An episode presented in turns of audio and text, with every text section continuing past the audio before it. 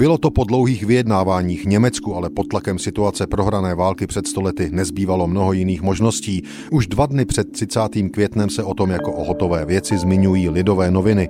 Německý doplatek první miliardy podle zdejších zpráv z dobrého pramene odevzdá německá vláda reparační komisi k umoření zbytku první miliardy zlatých marek 20 pokladničních poukázek po 10 milionech dolarů, jež představují cenu 480 milionů zlatých marek. Poukázky budou zaručeny velkými německými bankami a budou splatny jednak v Novém Yorku, jednak v Londýně a Paříži.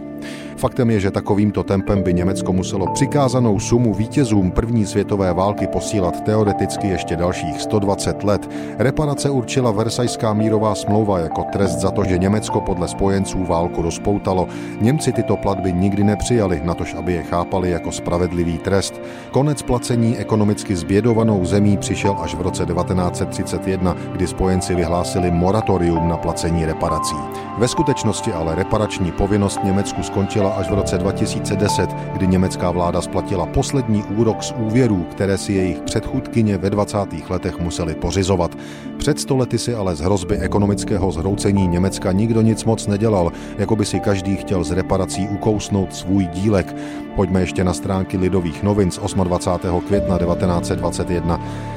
Dne 19. května reparační komise uvědomila všechny vlády spojenecké, tudíž i vládu československou, že obdržela reklamace reparační od těchto vlád. Anglie, Francie, Itálie, Japonska, Belgie, Bolívie, Brazílie, Číny, Kuby, Řecka, Haiti, Liberie, Peru, Polska, Portugalska, Rumunska, Jugoslávie, Siamu a Československa.